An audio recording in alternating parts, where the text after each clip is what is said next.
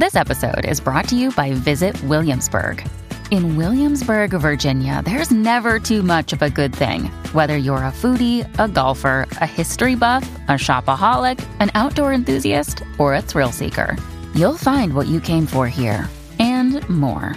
So ask yourself, what is it you want? Discover Williamsburg and plan your trip at visitwilliamsburg.com.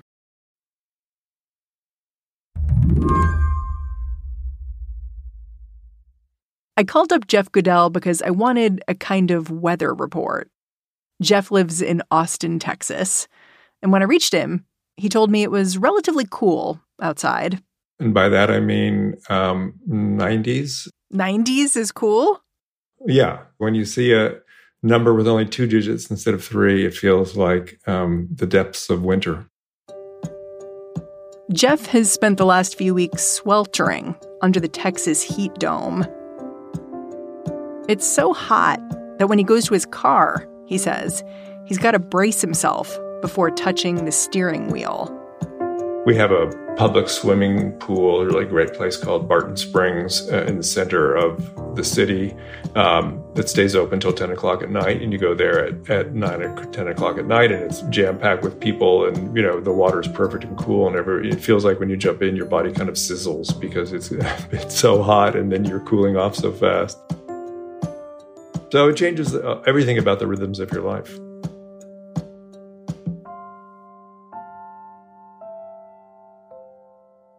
Yeah. Do you feel like until this year, maybe even this year too, suffering through the heat has been kind of a badge of honor in Texas?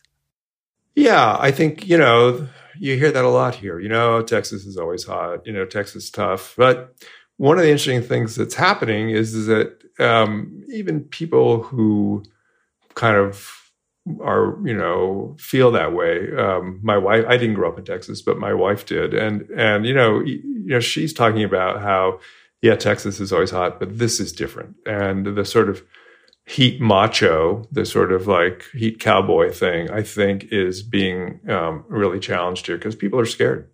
People have a reason to be scared Last month, a postal worker in Dallas collapsed and died in the heat. Multiple hikers have been killed too, including a father and his stepson. And all this is extra eerie for Jeff. He just wrote a whole book begging all of us to take heat more seriously. It's called The Heat Will Kill You First. So I sort of feel, have this sort of Stephen King like feeling of living in the pages of my own book. The reason I'm talking to you now is that it's not just Texas experiencing extreme heat. Like some scientists have been saying July 4th of this year was the hottest day ever recorded in Earth's history. And not just that, but July 3rd was the hottest day in Earth's history. And then July 4th topped that, which just feels relentless. Have we seen anything like this before? Not in human history, not in the in the time that humans have been around to to measure temperature. I mean, obviously, the Earth has been through um, a lot of extremes, but this is not. This is like basically the Earth freaking out at a rate faster than we anticipated, given the amount of CO two in the atmosphere. So when we think about adding more, um, you start to think about well, how far can these extremes go? You know, it was. Um, 115, 116 degrees here in Austin, for example, last week. You know, can it get to be 120, 125, 130? What does that mean? And how do we survive that? If we've never been here before, temperature wise, do we have any idea where this is going? No. I mean, to be blunt, no, we don't know. Today on the show, this summer is proof that we are living in an overheated world. So, what are we going to do about it? I'm Mary Harris. You're listening to What Next? Stick around.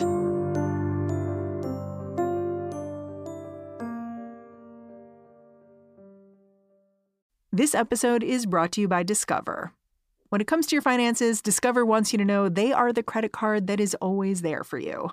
With 24 7 US based live customer service, everyone has the option to talk to a real person anytime, day or night.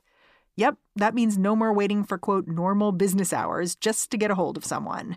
We are talking real service from real people whenever you need it. Get the customer service you deserve with Discover. Limitations apply. See terms at discover.com/slash credit card. Hey, it's Ryan Reynolds, and I'm here with Keith, co star of my upcoming film, If, only in theaters, May 17th. Do you want to tell people the big news? All right, I'll do it. Sign up now and you'll get unlimited for $15 a month in six months of Paramount Plus Essential Plan on us. Mintmobile.com slash switch. Upfront payment of $45 equivalent to $15 per month. Unlimited over 40 gigabytes per month. Face lower speeds. Videos at 480p. Active Mint customers by 531.24 get six months of Paramount Plus Essential Plan. Auto renews after six months. Offer ends May 31st, 2024. Separate Paramount Plus registration required. Terms and conditions apply if rated PG. Before we get too far, I want to ask you about the title of your book that's coming out. It's called The Heat Will Kill You First. Why that title? Where'd it come from?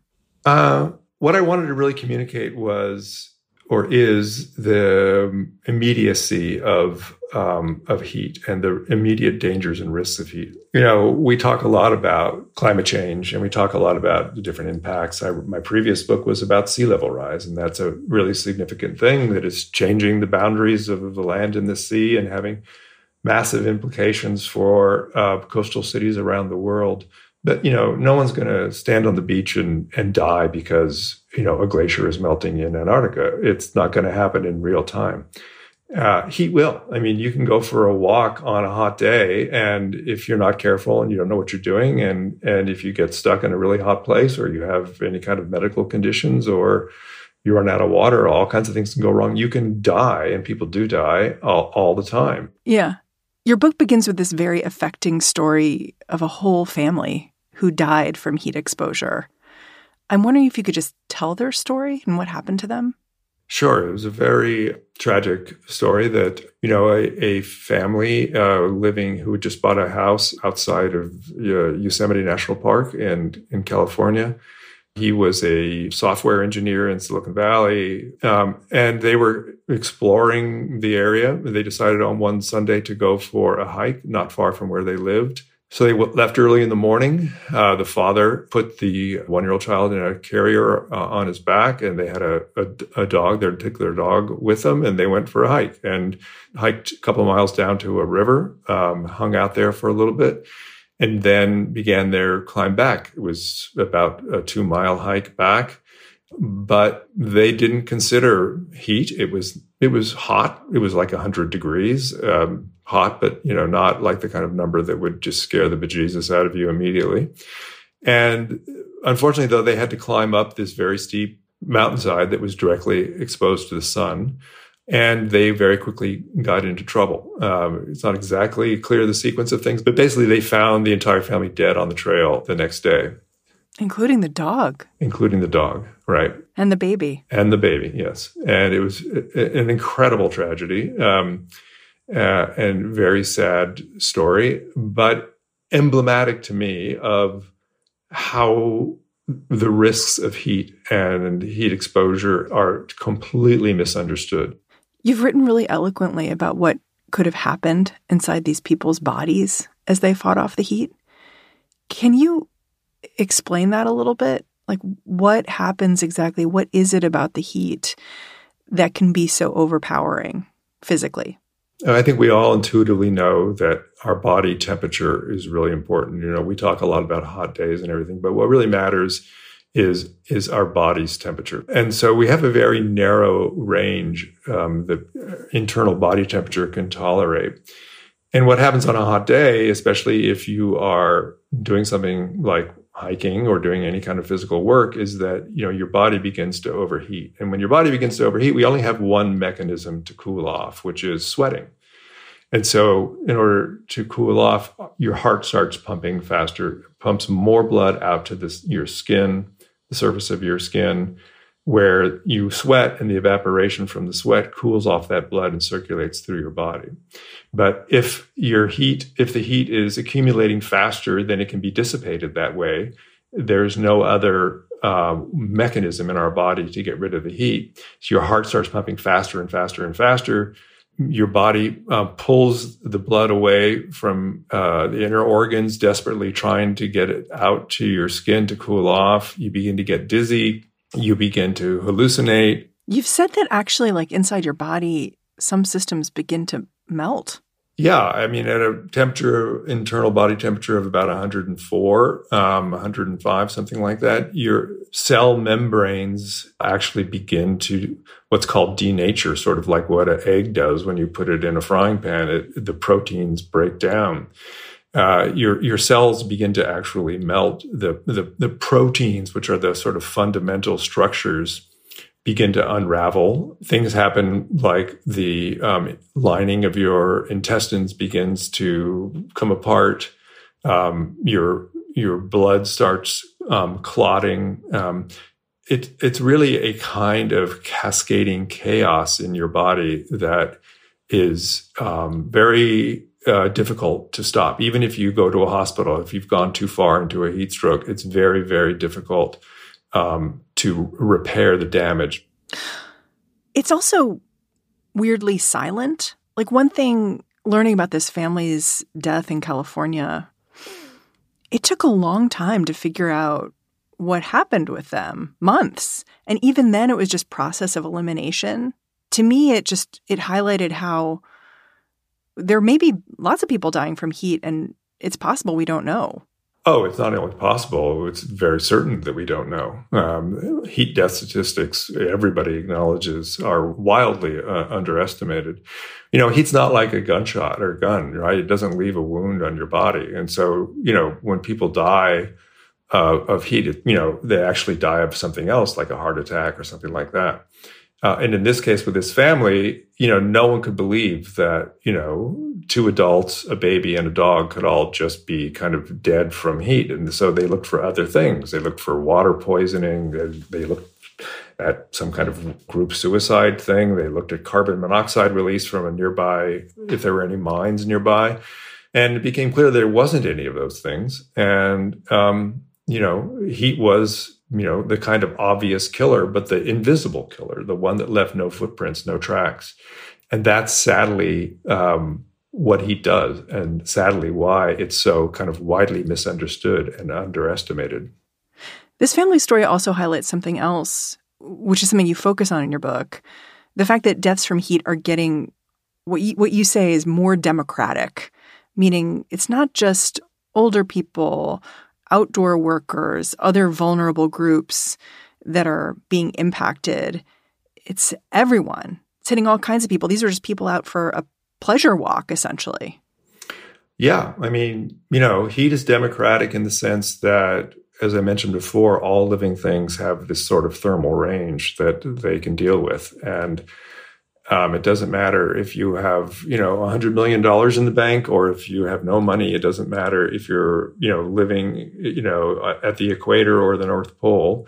If you get too hot, um, you will die. And um, so heat is a, a very democratic in that sense. But it's also democratic in the sense that, you know, like you said, it's not just outdoor workers and things now. If it's 115 degrees and very humid, you don't have to spend a lot of time outdoors or stuck in that kind of environment to um, to die. And a lot of people say, "Oh, well, it's no big deal. We have air conditioning. We'll be fine." You know, what's you know, I'm sorry for those people who are stuck outside, but you know, I'm fine. Well, you're not fine because um, what happens if the power goes out? You know, here in Texas, we had a five day power outage a couple of winters ago. I was here for that if the same kind of thing happened during a heat wave in a major city, which it could very well happen because the grid is always strained uh, as people crank up their ACs, thousands of people will die. It will be what one infrastructure expert in my book described as a heat Katrina, referring to Hurricane Katrina um, that hit New Orleans a few years ago. Hmm. And even if the heat doesn't kill you, it's not good for you, right? Like, I wonder if we can talk about the trickle down impact of heat on human health. There's lots of aspects of, of that. I mean, it's, and it's not just the sort of direct aspects of it in the sense that you know there's more and more evidence showing that um, heat has psychological impacts. You know, suicide rates uh, go up, uh, rates of violence um, go up. But it's also the way heat impacts a lot of things sort of around us. You know, um, it, it, impacts um, the food that we can grow and where we can grow the food. So that has enormous, not only public health implications, but economic implications. You know, if it gets too hot to grow corn in in in Iowa, which is um, not hard to imagine, that that's going to change things in Iowa in a very big way. It changes disease patterns. You know, I spent a lot of time with uh, public health officials and others who trap and, and track mosquitoes. And, you know, it was announced that we're seeing a resurgence um, of malaria in the United States for the first time in, in many decades. So interesting. You're talking about like the hidden hand of heat, which I hadn't really considered, but then I guess I should because you look at what happened a little bit earlier in the summer with the wildfire smoke. Like there are going to be more wildfires because it's hotter, and smoke is then going to drift around. And that's also part of this, right?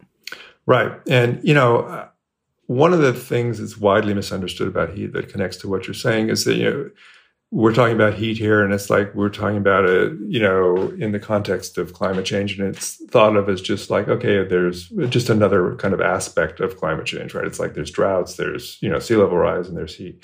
But that's not true. Heat is the primary driver of all of these things. The reason there are bigger, hotter wildfires. The reason the East Coast was covered with, you know, orange skies for a week and people inhaling um, these uh, wildfire smoke and all the particular matter that goes along with that is because it's been hotter in Alberta.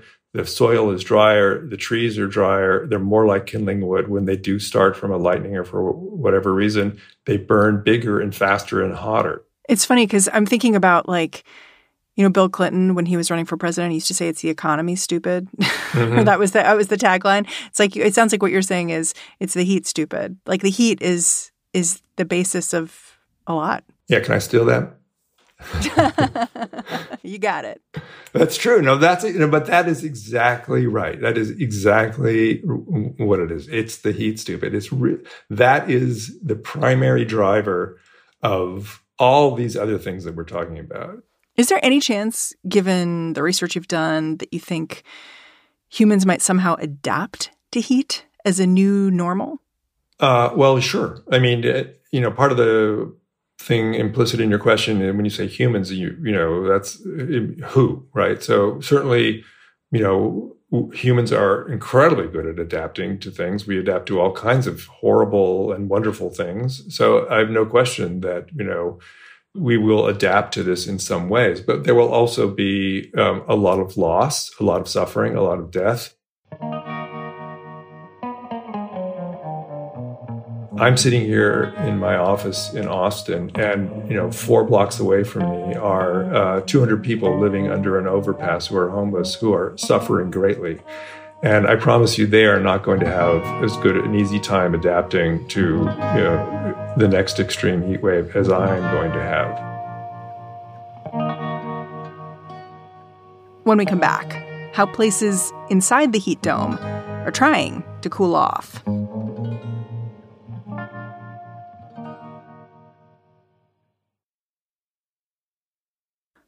I wonder if we can talk about what some regions are doing to mitigate the impact of extreme heat. And I, I wonder if we should just start in Texas because it's where you are, and it's a place that's been seeing some of the most extreme heat over the last few weeks. What's happening in Texas that might show how regions will adapt? Well, I mean, Texas is not um, necessarily a um, paradigm of heat adaptation. Um, Yeah, the way you answered that question, you were like, could we start somewhere else? Uh, yeah. Well, no, I mean, you know, I, I, there are things that I can talk about here. And to be honest, there's, you know, no place that is, uh, no city that I'm aware of is like a um, model example. Uh, but, you know, here in Texas, you know, uh, there's a big um, tree planting effort, as there is in um, in many cities. There's the creation of these more and more public spaces that are available to um, everybody. For example, the the Blanton Museum of Art, which is a really great museum here in Austin, just erected these um, really beautiful forty foot high kind of shade structures in what had formerly been a um, really hot, ugly kind of concrete courtyard in front of the museum, creating this wonderful shaded public space that's really great. Uh, you know, on hot days, the city has done things like um, made buses free for anybody so that you know people who are homeless or otherwise can't afford air conditioning can just jump on a bus which is of course air conditioned and ride the bus as long as they want just to cool down uh, they're building better bus stops. Better bus stops are, you know, like convection ovens in many cities. Um, so there's more thought going into that. Experts also say that the ready supply of renewable energy in Texas, stuff like solar and wind, has been key in adapting to increasing temperatures. During the heat dome, a lot of coal and gas plants simply stopped functioning. But energy experts say the power grid managed to stay afloat largely because of all of the solar power available. Texas is, you know, the oil capital, fossil fuel capital of America for sure. Um, but you know, there's been an amazing progress in um, the development and deployment of uh, wind and solar in Texas. It's a leader in the country in both. It's like making the heat work for you. Exactly, exactly, exactly. And you know, it works better on these sort of hot, sunny days, right? It really um, has been a model case in why renewables are great because not only are they you know reducing CO2 emissions and all that kind of thing, but they're also um, work better in in these sort of hot extreme conditions, and so that's kind of been proven out in the last few weeks here. Some places have appointed chief heat officers. What do those people do? uh, it's a really great idea, actually. I mean, they're not um, they're not Gestapo, right? They're not like they, they, don't have arresting the sun. yeah, right. Um, but you know, one of the problems with heat is understanding heat is about just basically people don't understand it or stupid about what to do, uh, as I was. Um, uh, and there's just no thought in the kind of city bureaucracies and in the city public health and messaging and everything. So these heat officers are symbolic positions, but they're important positions that are a person in in these cities whose job it is to get everybody to think differently about heat. And so they meet with community groups, they meet with mayors, they meet with the city council, they meet with urban planners, they meet with universities, and they say basically to them, "Hey, you need to think about heat." And um, I think they're really valuable as a start, as a beginning in this long journey towards understanding this new world. I think you're saying we're nowhere near prepared yet. Uh, I'm saying that very clearly. Yes. Yeah. You've already mentioned the idea of a heat Katrina, the idea that it gets very hot, everyone flips on their ACs, power grid fails, and then everyone's just cooking in their houses and how damaging that would be. Yeah. When the people you talk to think about how things might go wrong when it comes to heat, I'm wondering what scenarios keep them up at night. Well, I think two things. One is, you know, how extreme are these heat extremes going to get? Could there be a 125 degree heat wave like right now in Texas, you know? And that kind of thing is very frightening because you know, when you get into those temperature ranges, that's really deadly for a, a, a, lot of people. So one of the scary things right now is just the uncertainty, even among the best climate scientists, of how quickly our atmosphere and our climate is reacting just to the levels of warming we have now. The other thing is is the the sort of blackout scenario, you know, is a power failure because as I mentioned earlier, you know, air conditioning is all fine and dandy until it doesn't work. And um, one of the dangerous aspects of this is the way houses and buildings are built now. Um, you know, there are these sealed structures um, that are designed for efficiency, right? The, in order to make air conditioning as efficient as possible, you want it to be, you know, well insulated, you know, double pane windows, seal everything sealed, no leaks, no drafts, all that kind of thing. Well, that works fine, except if you turn off the air conditioning, you know, these buildings quickly become death traps because um, you can't open a window. You can't get ventilation. The building becomes, you know, just a convection oven very, very quickly. So that makes the, them kind of doubly dangerous. You know, summer is usually seen as this time when people relax. They go on vacation, they spend time outside. I feel like extreme heat is about to ruin all that. Do you think about how heat is going to just really shift our whole conception of this season and how we live it? Is it already doing that? Oh, it totally is. I mean, you know, I moved to Texas four years ago, and um, I grew up in the Bay Area, California. Summer was always, you know, this uh, idyllic time going to the beach in Santa Cruz. I used to surf, hiking in the Sierras. I loved summer always. Um, in Texas, here already, summer is a, a brutal time. Um, but what's happened this summer, you know, it has become you're imprisoned. You're it, it's you're jailed by your into your air conditioning, and you don't dare go out.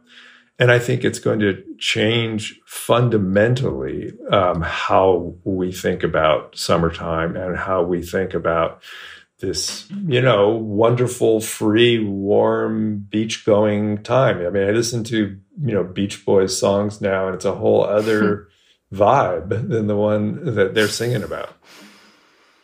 How do you write a book like yours and avoid being a total pessimist? I get that question a lot. People are like, how can you write? I've been writing about climate change for 20 years and, and it's like, why are you not just like an alcoholic stuck in your basement? Just like, you know, you know, it's for me, it's a chronicling of loss and suffering uh, for sure in uh, writing a book like this, but it's also chronicling uh, incredible people inspired, inspiring, learning new things, thinking differently about their world, you know. I think there's this idea that, oh, you know, if our world has to change too much, you know, that's a bad thing. But also, you know, I drive around Texas here and I see these long strip malls and all this ugly architecture and these suburban things. And it's just like, you know, it's not like our world is perfect, right? We can do better. We can build it in a better way. We can learn, we can be smarter, we can build more pleasant, more more hospitable cities. We can learn how to be safer in these uh, environments. We can help protect more people. I mean, I think there's a lot of incredibly inspiring work going on, and it really is exciting. I wake up every day thinking, what new am I going to learn today? Jeff, I'm so grateful for your research and your book and kind of just your energy on this topic. Thanks for coming on the show. Thank you very much for having me. Jeff Goodell is the author of the book The Heat Will Kill You First Life and Death on a Scorched Planet. And that's our show. What Next is produced by Paige Osborne, Elena Schwartz, Rob Gunther, Madeline Ducharme, and Anna Phillips. We are getting a ton of support these days from Laura Spencer. We are led by Alicia Montgomery with a little help from Susan Matthews. Ben Richmond is the Senior Director of Podcast Operations here at Slate. And I'm Mary Harris. Go say hi on Twitter. I'm at Mary's Desk. Thanks for listening. I'll catch you back here tomorrow.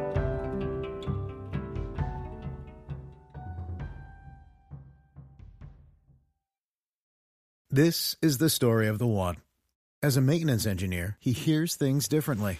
To the untrained ear, everything on his shop floor might sound fine, but he can hear gears grinding or a belt slipping. So he steps in to fix the problem at hand before it gets out of hand. And he knows Grainger's got the right product he needs to get the job done, which is music to his ears. Call, clickgrainger.com, or just stop by. Granger, for the ones who get it done.